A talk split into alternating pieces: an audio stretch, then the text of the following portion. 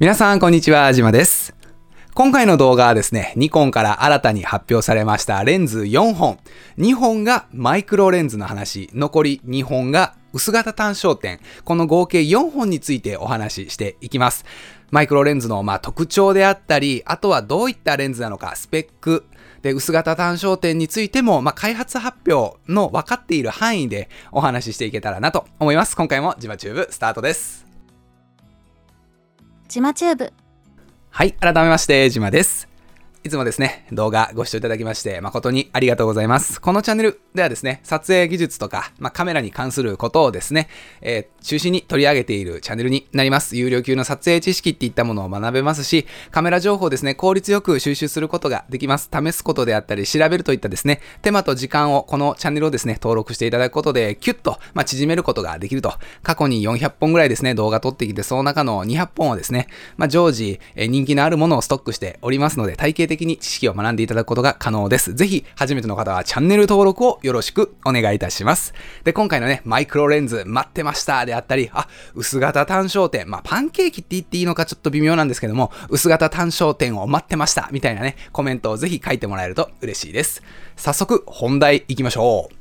待望の Z マウントのマイクロレンズが登場したと。マクロレンズっていうよりか、まあニコンの場合はマイクロレンズって言ってるんでもマイクロレンズと呼んどきます。新たに4本のレンズについてニコンがですね、まあ公式で情報を公開しました。4本中2本はもう待ちわびていた方が多いでしょう。えーマイクロレンズです。まあ、近々予約受付っていうものを開始されると。で、残り2本はですね、小型、軽量で、まあ、どっちかっていうと広角寄りの、まあ、単焦点レンズも、まあ、開発してるんですという発表でした。なので、レンズの、ま、ロードマップですね、こちらも更新されて、真ん中の2段ですね、ま、広角単焦点薄型の分とマイクロレンズの合計4本が、ま、追加されているものになります。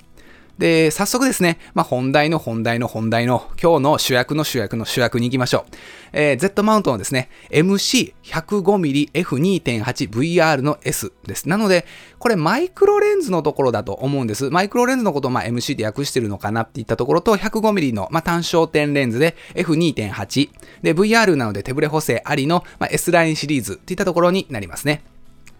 発売日がまあ2021年えー6月25日を予定しています。価格は14万4320円。まあ、税別で13万1200円。まあ、どちらかというと、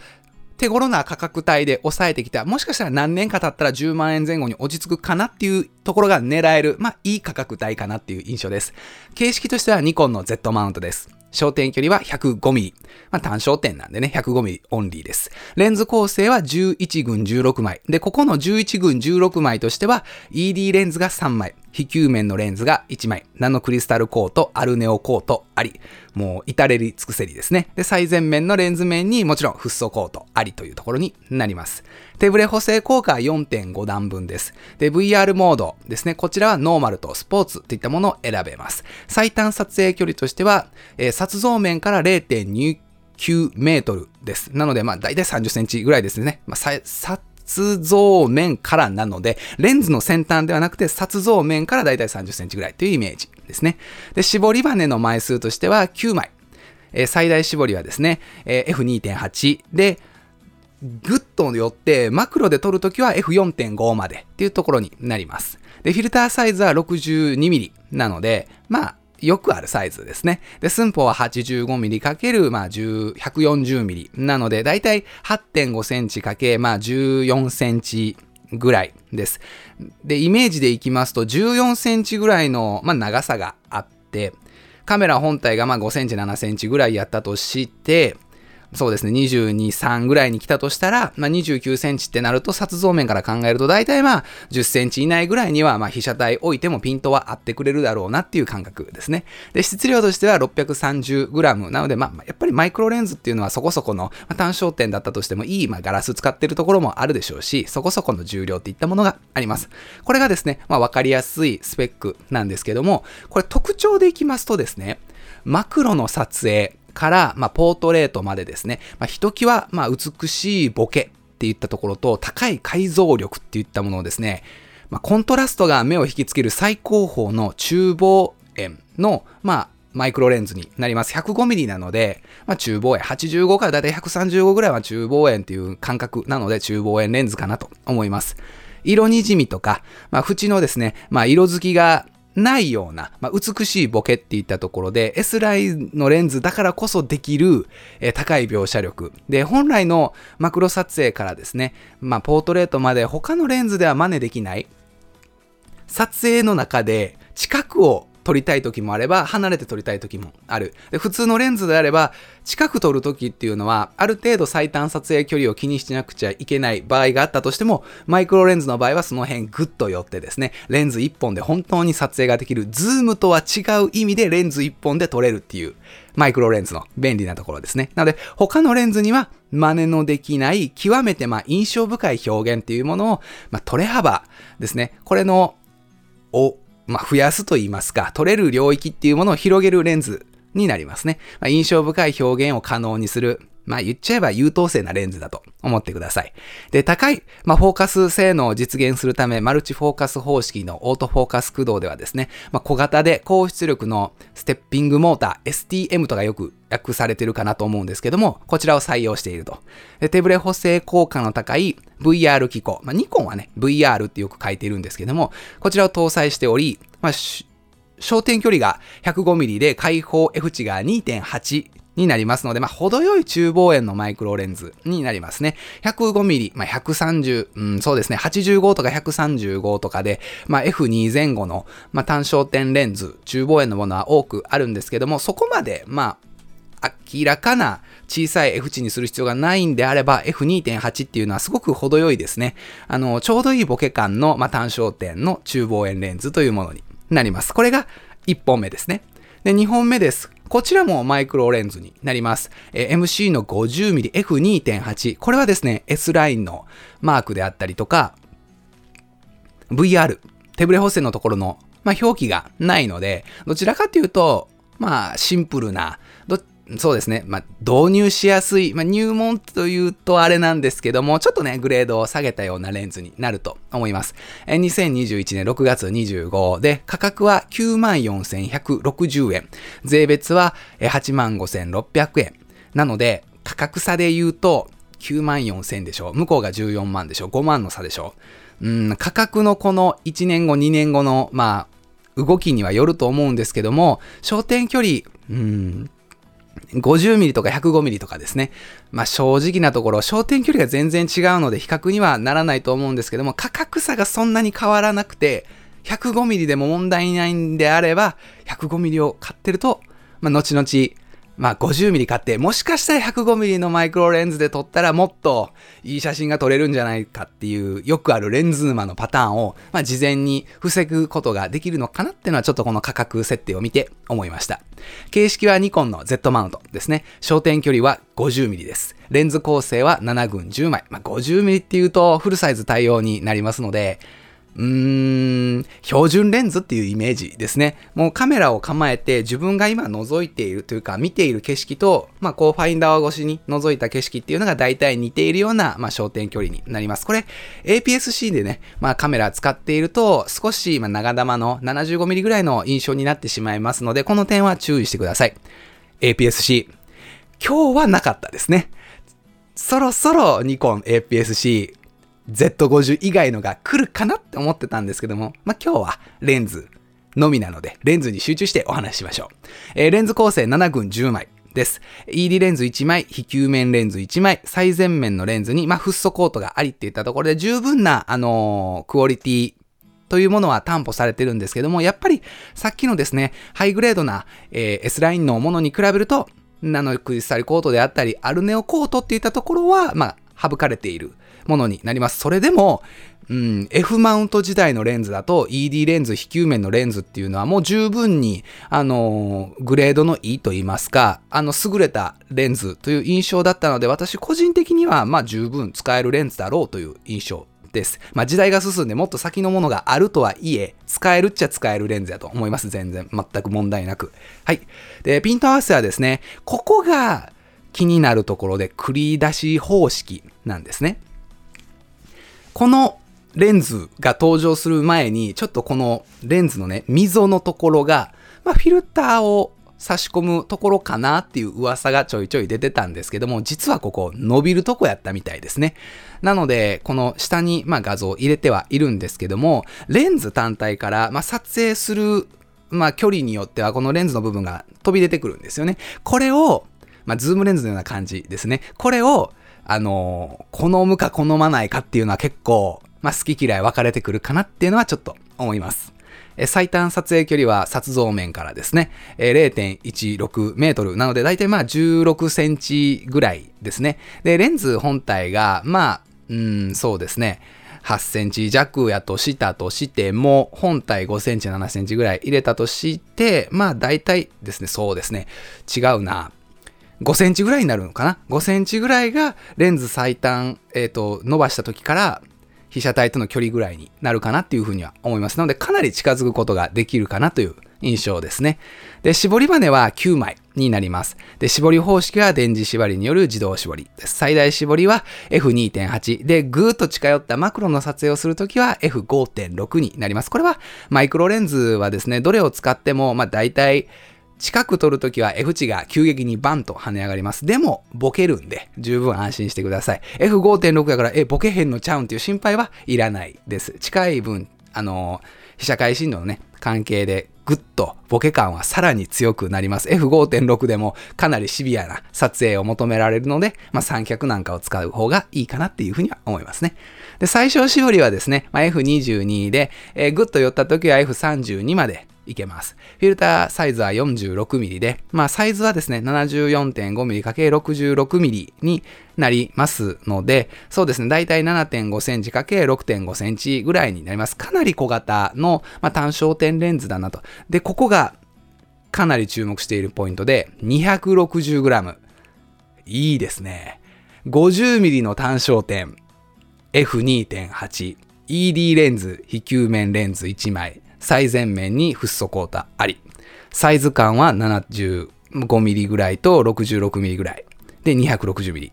これはスナップであったりとか、まあ移動が多い時に、まあもうつけっぱで持ち出すレンズとしてはもう最高なんじゃないのかなってのは思いますね。まあ、後ほどね、開発発表が出た薄型の、まあ、パンケーキに近いようなレンズがあるので、あっちの方がまあそりゃ向いてるっちゃ向いてるんですけども、このマイクロレンズもマイクロ撮影ができる、マクロ撮影ができるっていう点を踏まえると、めちゃくちゃいい、まあ、つけっぱなしレンズとして、一本持っておくのもいいかなっていう印象ですね。で、このレンズの特徴なんですけども、もちろん、あの、マクロ撮影できますので、マクロ撮影から、まあ、スナップであったり、まあ、テーブルフォト、あとは、ま幅広いシーンでですね、気軽に写真の表現っていったものをですね、楽しめる小型軽量の高性能なマイクロレンズになります。ただ、S ラインではないし、VR、手ブレ補正がないっていうところ、ある程度機能はカットしたコスパがいいモデルっていう感覚で認識する方がいいかなっていう印象ですね。で、比較的ま小型軽量なボディが多い Z シリーズ、まあ、Z3、Z50 であったりとか、今後、もし APS-C の Z 系統が出た時には、きっと Z6-2、Z7-2 であったりとか、Z9 のような大きいカメラ、ミラーレスに比べるとちっちゃいと思います。そういったカメラにくっつけるレンズとして、ものすごくあの優秀な、優れたレンズかなと。で、Z マウントの優れた描写力を、まあ、濃縮したレンズで、焦点距離 50mm っていうところがやっぱり便利なので、この画角を活かした、まあ、ポートレートでの撮影であったり、風景写真。なので、日常の、まあ、視界に近しいあの 50mm っていう焦点距離を活かしてフルサイズでの撮影ができるといったところですね。で、マクロレンズっていうものをそもそも、まあ、用いるとですね、イメージとしてはちっちゃいものがドンって映せるようなものになりますので、原寸大以上の倍率、まあ、アクセサリーであったりとか、あとは、そうですね、飲食関係の、まあ、ご飯美味しく撮るであったりとか、そういったもの、あとは時計の、あの、ガチャガチャしたところを、まあ、大きく撮るであったりとか、そういったものにかなり向いているものになります。まあ、顕微鏡のような、まあ、かつ拡大して撮影することができるようなイメージですね。普通のレンズはどうしても最短撮影距離っていうのがあるので、大きく映そうとグッと寄っても、ピントがもう合わなくなってくるものがありますので、近しいものをすごく撮る場合多いんであれば、マイクロレンズの方が向いているというか出番が多いとは思います。ただ、レンズ本体がですね、先ほどもお伝えしたように、レンズ本体がちょうど今 60mm の、えー、これレンズですね。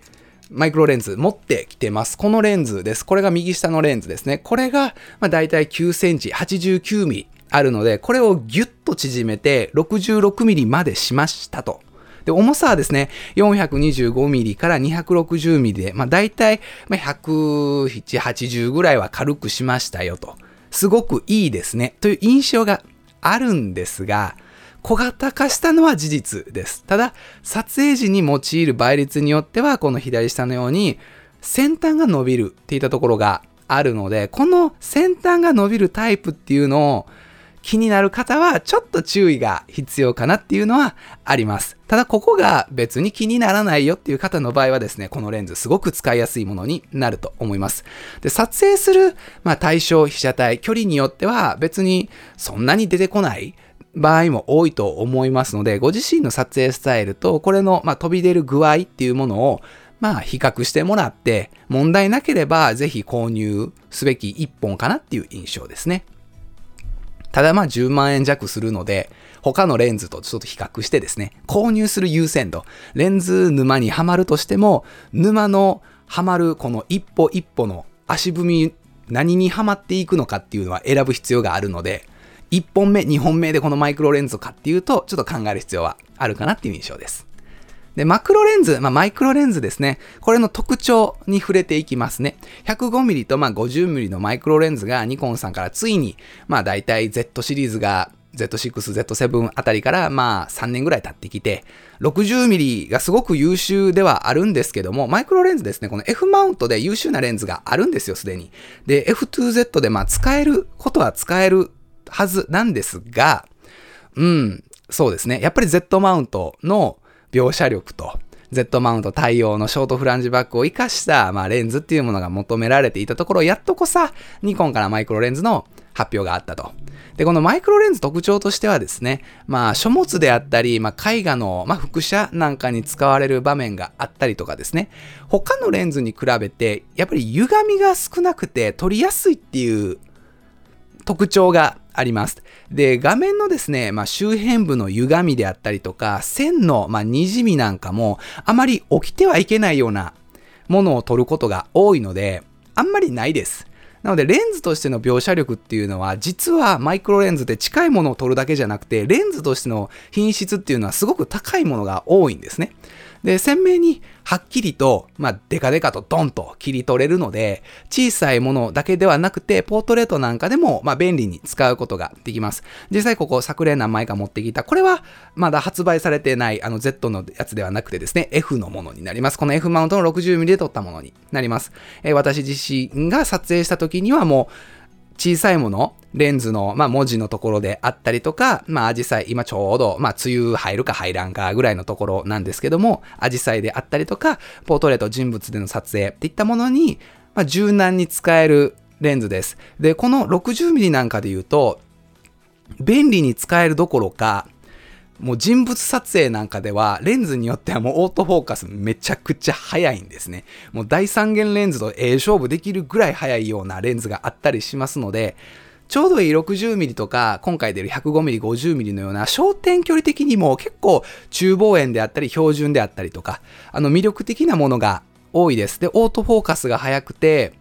で、描写力が高い。うん。で、近くのものを撮ろうと思ったら撮れる。すごく、あの、本当に万能な優秀なレンズっていうのがこのマイクロレンズには多いです。もちろん近くのものをぐーっとマクロ撮影するときは正直、あの、オートフォーカスで合わせる場合は結構シビアに、あの、ピントを合うまで時間がかかったりとかします。マニュアルでグッと合わせる人は問題ないんですけども、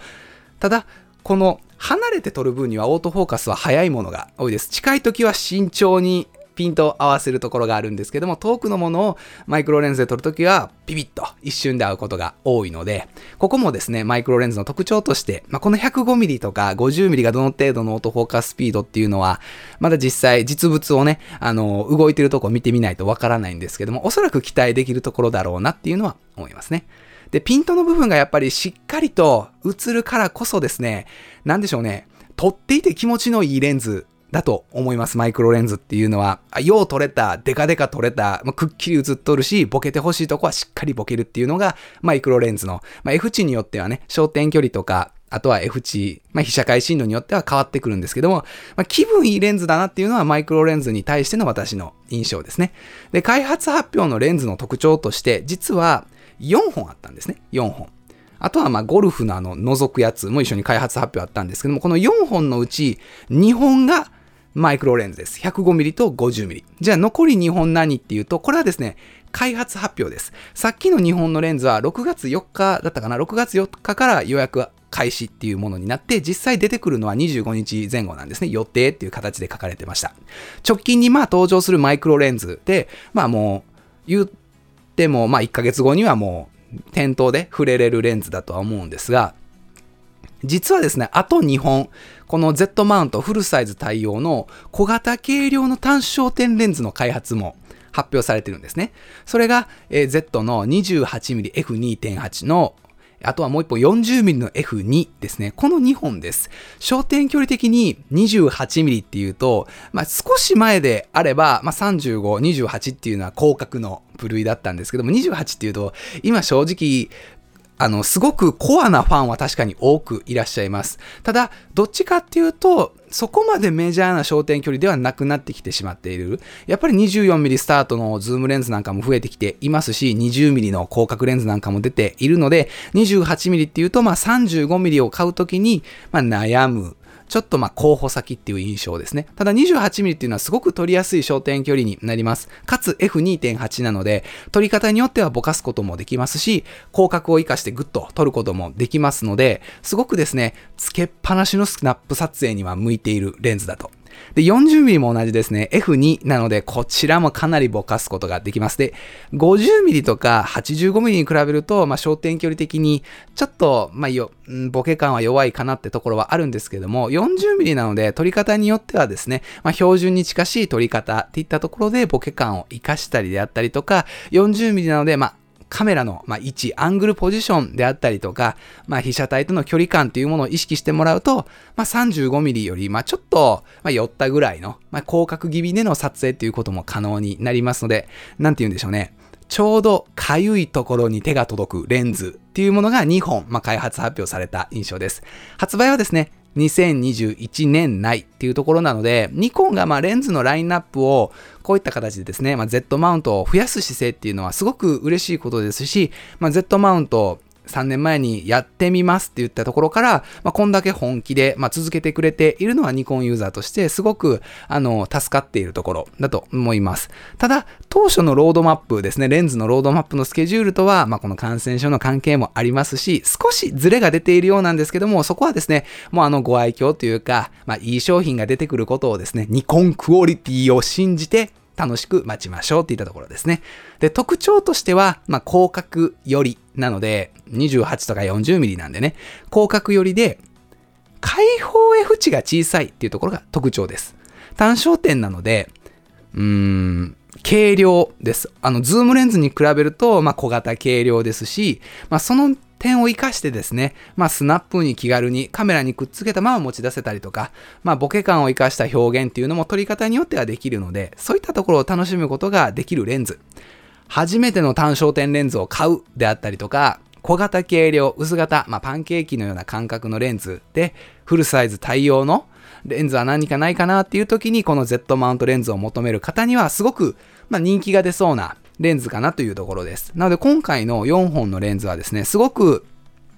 待ちに待っていたレンズと、かゆいところに手が届くレンズの組み合わせとして出てきたかなと。で、ちょっと本命というか、かなり期待していた APS-C の、まあ、別のね、Z50 の前後期30なのか70なのかっていったところは、ちょっとまあ、後々、もしかしたら出てこないかもしれないし、出てくるかもしれないし、もう単純に Z50 がもっとシンプル化されたものなのかもしれないし、Z30 なんかは、まあ、レトロ調になるかもしれないし、いろんな楽しみの要素を持ちつつですね、こういった形で新製品の発表を、まあ、待ちわび一緒にね、待っておこうかなと思います。このアカウントではですね、まあ、こういった形でカメラのニュースであったりとか、撮影に関する情報を定期的に配信しております。というか、毎週配信しておりますので、初めての方はぜひチャンネル登録よろしくお願いします。で、今回のね、このレンズであったりとか、Z マウント全体に対する、まあ、印象とかですね、思うところがございましたら、ぜひコメント欄に書いてもらえると嬉しいです。また次の動画でお会いしましょう。じゃあね。